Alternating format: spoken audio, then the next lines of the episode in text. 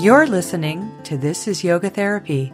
I'm your host, Michelle Lawrence, and I've had the opportunity to interview many of those who are making a difference at the intersections of yoga and health. And I'm here to share with you their stories and conversations. Thanks for listening. In today's episode, I interviewed Stephanie San German. Stephanie is a yoga teacher, yoga therapist in training, and senior specific fitness trainer. Stephanie helps seniors age gracefully with greater mobility through one on one and group functional fitness training sessions in which she incorporates yoga techniques. Having lived through a car accident that left her bedridden for some time, Stephanie personally discovered the impact that mobility has on one's quality of life. In addition to this, Stephanie also leads bilingual yoga classes as well as conducts energy healing and intuitive career coaching sessions. Stephanie is also a small business consultant who helped over 100 businesses navigate and pivot during the pandemic over the last year. It's such a pleasure to have you on the podcast today, Stephanie. Thank you. It's great to be here. So let's start our conversation having you share about yourself and your near death experience that changed your life. If you will, tell us what happened in that experience and what changed in you as a result. Yeah, so this was in my late 20s. I was a researcher at that time, working in the remote forests of Mexico. And I had a series of gastrointestinal issues, but then I had a car accident. That was really the pivotal factor in my life at that time. Before the accident, I was very active. I was doing high alpine mountaineering and martial arts. And after the accident, I was left bedridden and in a neck brace.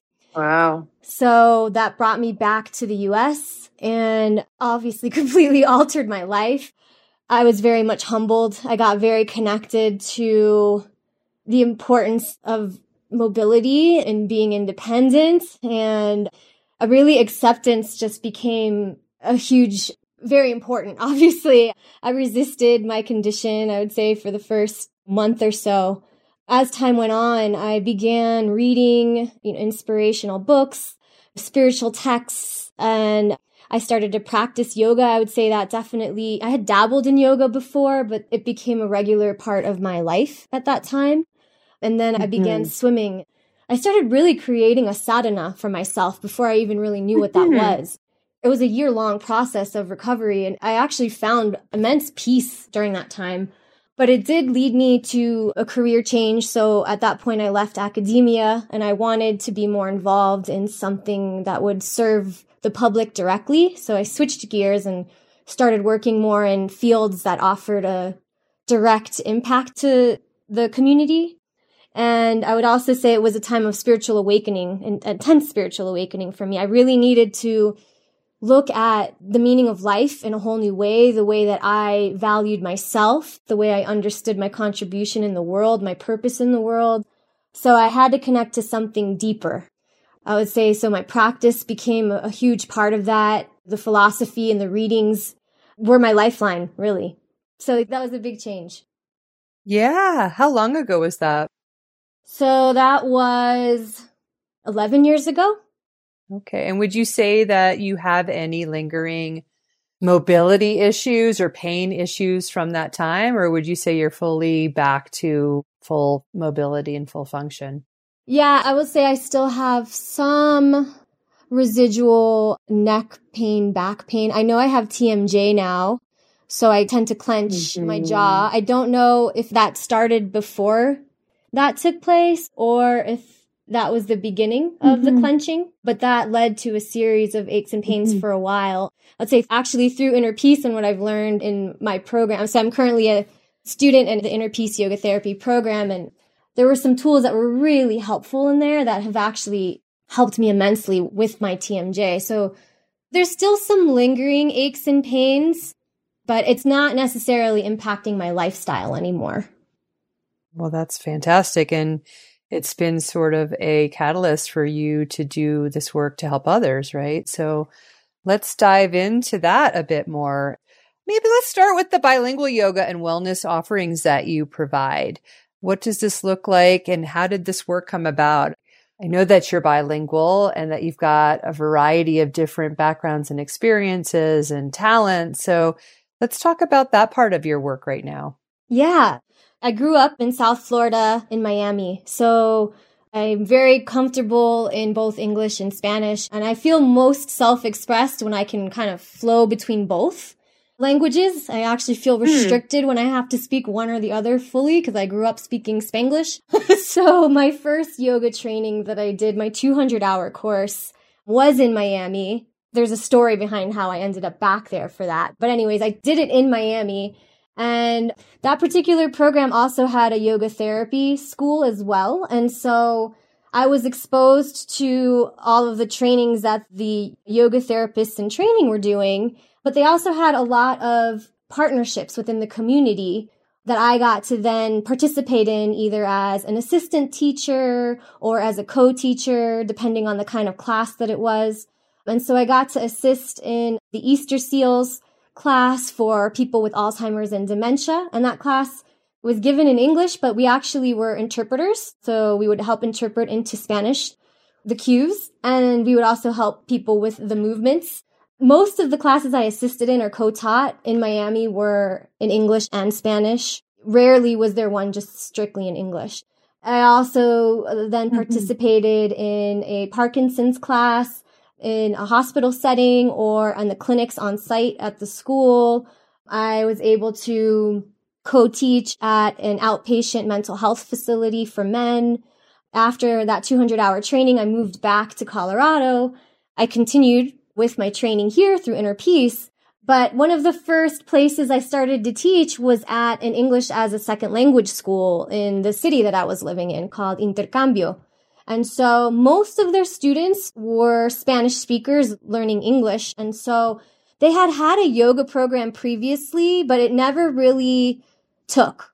The director of the school really loved the idea of it, but for whatever reason, it never got traction but she was willing to try it again because she personally loved it. so we gave it a go and we were able to be consistent in our attendance and with the program for over a year. And, you know, at first it was English. I would teach in English and in Spanish. And the idea was to have the students be able to practice their English and learn the body parts and have a relationship with this language, but through movement. So in a way that wasn't as formal. Yeah. And so what ended up happening was it was so great. So at first it was mostly that demographic of students of Spanish speakers learning English.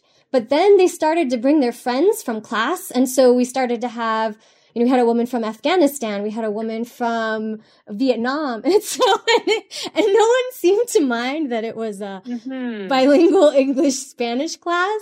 But it then I would say it turned more into it was still an English class, but the dynamic just shifted a little bit once we had a diverse range of immigrants then participating. So uh, with yeah. COVID, they stopped the in-person classes. And so we took a break from that. And so now that's being revisited. Yeah, so many things stopped for COVID and are coming back online and perhaps in different ways. But I love how like you're learning a new language through your body. And I gotta believe that I've got to believe that there's a deepening of the understanding in that way. Is there research on that or do you know much about what I'm referring to? I do. I mean, I can just say, at least from the feedback of the students, especially when you're talking about the Shavasana or if you're guiding people through meditations, when you are able to hear that in your first language, it allows you to connect to what's being said without having to do the work of the translation. So it can mm-hmm. allow you to then go deeper into what you're able to access in your body and in your memories oftentimes because when you're hearing it in a second language, you're doing the work first of understanding what's being said and then taking that in and internalizing it or reflecting upon it. So what we found was that when they would have the reinforcement of their own language, that allowed them to have a more, they said like a deeper experience. A lot of the students also Yeah. were not comfortable going to a regular yoga studio. They would see the population going into the studio and didn't necessarily see themselves in that, either because of just color of skin or body type, and then also the language barrier. It became actually a kind of a community. So that was really beautiful to see as well. Yeah, definitely. I love it. I hope it comes back to life at some point, right? Whether it's you or somebody else spearheading it. Yeah. Yeah. I'm also aware that for a big part of 2019 and 2020, you worked pretty extensively with seniors in care facilities, providing yoga therapy, or you might call it functional therapy or fitness, all kind of wrapped up together in one. And working with individuals with Alzheimer's as well as those with mobility issues. And as I understand it, you continued this work even as COVID was peaking. And that just kind of blows me away because there was probably so many challenges with that in those facilities in particular.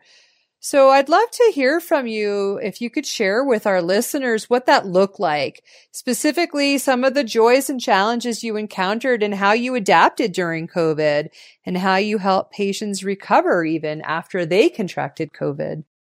Sure. Yeah, and I'll just share. I mean, one of the joys was even just how I started. This all started because I helped my grand aunt. I call her my tia. She was 92. This was about four years ago. I helped her transition from her home into an assisted living facility. I was visiting her weekly and the director learned of what I was studying and that I had this yogic background and asked me to teach there. And so I had connection to seniors with these community classes that I had mentioned earlier. I'd say, Mhm. and it was just especially a joy when I got to then serve my tia, like her community. Yeah.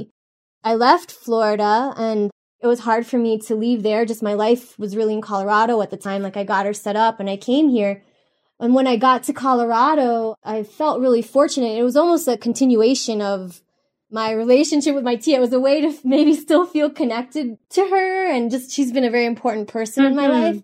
So I started working with seniors. Here, I was hired by a company. It was actually an OT, an occupational therapist, and a personal trainer that ran the company. And I asked them when they hired me if I could do yoga and yoga and use like therapeutic yoga techniques with the clients. They had no idea what that was. and then we had a conversation about it and they loved it. And they were like, this is great. I started to work with the clients. And so that's why I say functional exercise with yoga therapy, like yo- Mhm. therapeutic yoga woven in because there were some requirements of what I had to do. That company closed months later and then they gave the company over to me and some other trainers. And that's really where it came from Wow.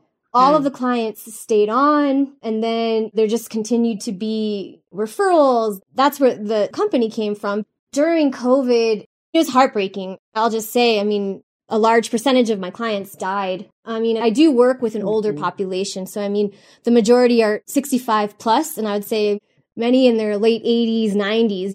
So it's an end of life kind of service that I'm providing. I mean, I am working with people that are in that stage of life, but the rate of death was so high during mm. COVID because these were people that already had comorbidities. They already had multiple challenges. You know, you mentioned my initial client base was pretty much solely Alzheimer's and dementia. So these were people in memory care. And then during COVID, the thing that many of them live for are their visits, either with their family, friends, or even Yeah. just the people that provide activities with them. Some don't have family. Some maybe have social workers, but they have caregivers. Caregivers were still allowed in part of COVID, but not in all. It depended on the mm-hmm. facility too. But just the decrease in visits and that personal contact, it impacted them greatly. So at first, I didn't offer sessions initially because there was a period of time where everything was just closed to all non-essential staff. But then I started getting contacted by the families asking me to go in. They couldn't see their family members, but they really saw the role that my company played and that I played as kind of their lifeline to their family. So I began Yeah. sending pictures. I was almost like a messenger between the staff and the family wow. member, their loved one. The staff's amazing, but there was also so much turnover during that time due to quarantine mm. and children were at home. So families just had a lot of different responsibilities that impacted staffing. So even, you know, key staff that would normally maybe be there to support also weren't necessarily able to serve in the same way or be present in the same way. So there was that piece. I would say what I did became extremely important at that time. I chose to go back. At first, I really had to look at ahimsa and like, is it more of a risk for me to potentially infect somebody, carry something that might be harmful? Or is it more of a harm for them to be in isolation? And so in order to address that, yeah. I mean, there was a lot of protocols, obviously, that were put in place. I had to also limit where I worked. So before I worked in five facilities and mm-hmm. during COVID, I only worked in one mm-hmm. to just limit exposure. I would get COVID tested weekly, you know, full protective equipment. So goggles, a 95 grade mask, robe, booties, gloves.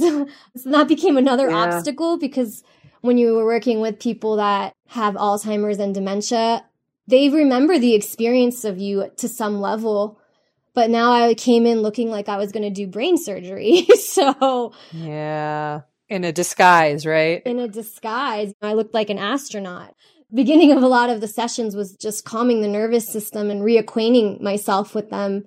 And then I would say, in terms of the clients themselves, obviously a decrease in mobility. They were in and out of quarantine for months. So they weren't even leaving their rooms when they were in quarantine. So not only do they not have visitors, they weren't even seeing other residents. And then you had people that got COVID. So at that time, every client I had had gotten COVID. There was an outbreak at the facility I was in. I think all of them were on oxygen at some point in time. So breath work became one of the most important things. I mean, the breath is always important, but it became the key element of what I was doing with most of my clients, as many of them were recovering from COVID or COVID pneumonia, and then just learning hmm. how to navigate the technical aspect of portable oxygen and stationary oxygen and having this tube following you around so yeah, that just really shifted in terms of how I was working with people. I would say people's mood, there was definitely less joy present and less yeah. just willingness to engage. So it was a tough time. Wow.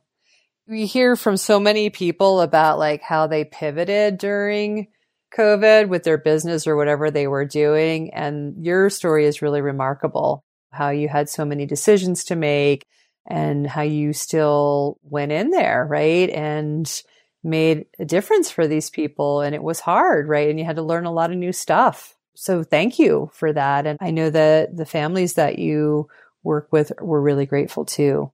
Thank you. Yeah. So now we're kind of in this maybe post pandemic phase. So I'm curious, like, what are you up to now and where do you see your work heading next? Yeah. So in terms of now, still actually working with seniors. Many of the residents are vaccinated, and that's really opened up a lot of opportunities to come back into providing services. And I think a lot of the clients are also really wanting that connection. And it's springtime and there's sun. People want to be active and mobile. They want to engage. So continuing to work with seniors, but I would say now it's maybe a bit different demographic. So I'm still in the memory cares you know, I work in the memory cares, but also assisted living, skilled nursing, private homes, and then more independent seniors. So I would say that's maybe a little bit more of what we're seeing currently. And then as I continue in my studies as well, I mean, I'm progressing through my yoga therapy program. So right now it's kind of I call it more of like a fusion session. It really depends on the client, how deep I go with yoga therapy, whether it's a true yoga therapy session or not. It depends on how open they are and interested they are. But what I see is that I plan to be moving more into yoga therapy as I become a yoga therapist. And then I have a colleague that I work with that would do more traditional functional exercise sessions. And I'm really looking to just continue creating new programming. I mean, there's really a need in the facilities as well for like all kinds of engagement. So I was speaking to a nurse the other day that was telling me about a facility that could really use some resources for people after PT, like their insurance. And, and then what? They're mm. not going to go to these classes on their own. And so really looking at how to be a support for this need that's there. So mm-hmm. that's what I see. Yeah, that's wonderful. I imagine that it will be revealed to you as you continue your studies, right? And as you in your experience with the work that you're doing now, I just think you're amazing and have just come up with so many great opportunities for yourself to serve. And it's beautiful to know that this work that you're doing now is born out of the service that you did with your aunt. And I did not know that part of your story and I love it.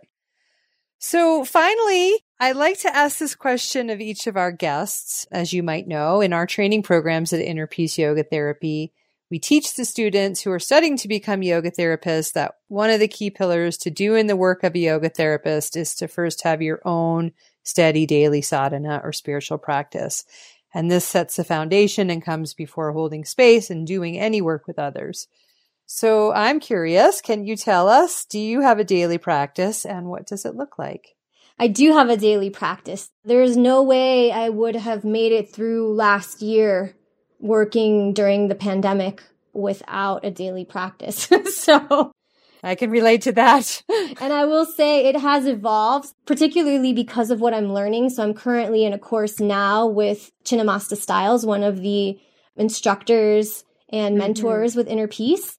It's providing a lot of the flavor of my current practice but I do have a Dinacharya mm-hmm. practice. It starts with so gandush, so oil pulling using sesame oil. So I have that in my mouth. I do it for 20 minutes before spitting it out. I do then the tongue scraping. I use neem powder. I put it on my gums and then I let it sit for about five minutes. And I will say that has greatly reduced inflammation in my gums. So my hygienist has mm-hmm. said that because of my clenching, I mentioned I clench my teeth my gums should have inflammation levels of like a six or seven, and I literally have like a zero or one due to the clenching. Wow. I do. So that's been huge for me. And then for the eyes, I know Chinnamasta teaches us to start with cold water on the eyes. I use something called Sananga. It's from another practice of mine, which is comes from the Amazonian tradition, but it's their eye drops made from the bark of a shrub and they burn your eyes intensely, but they take all of the grit out of my eyes and I am able to focus and see clearly. In the Amazon, it's usually used before going hunting at night. But for me, it's, yeah, I feel like it's really helped my eyes feel clear and clean, especially in Colorado in the dry seasons when there's a lot of dust.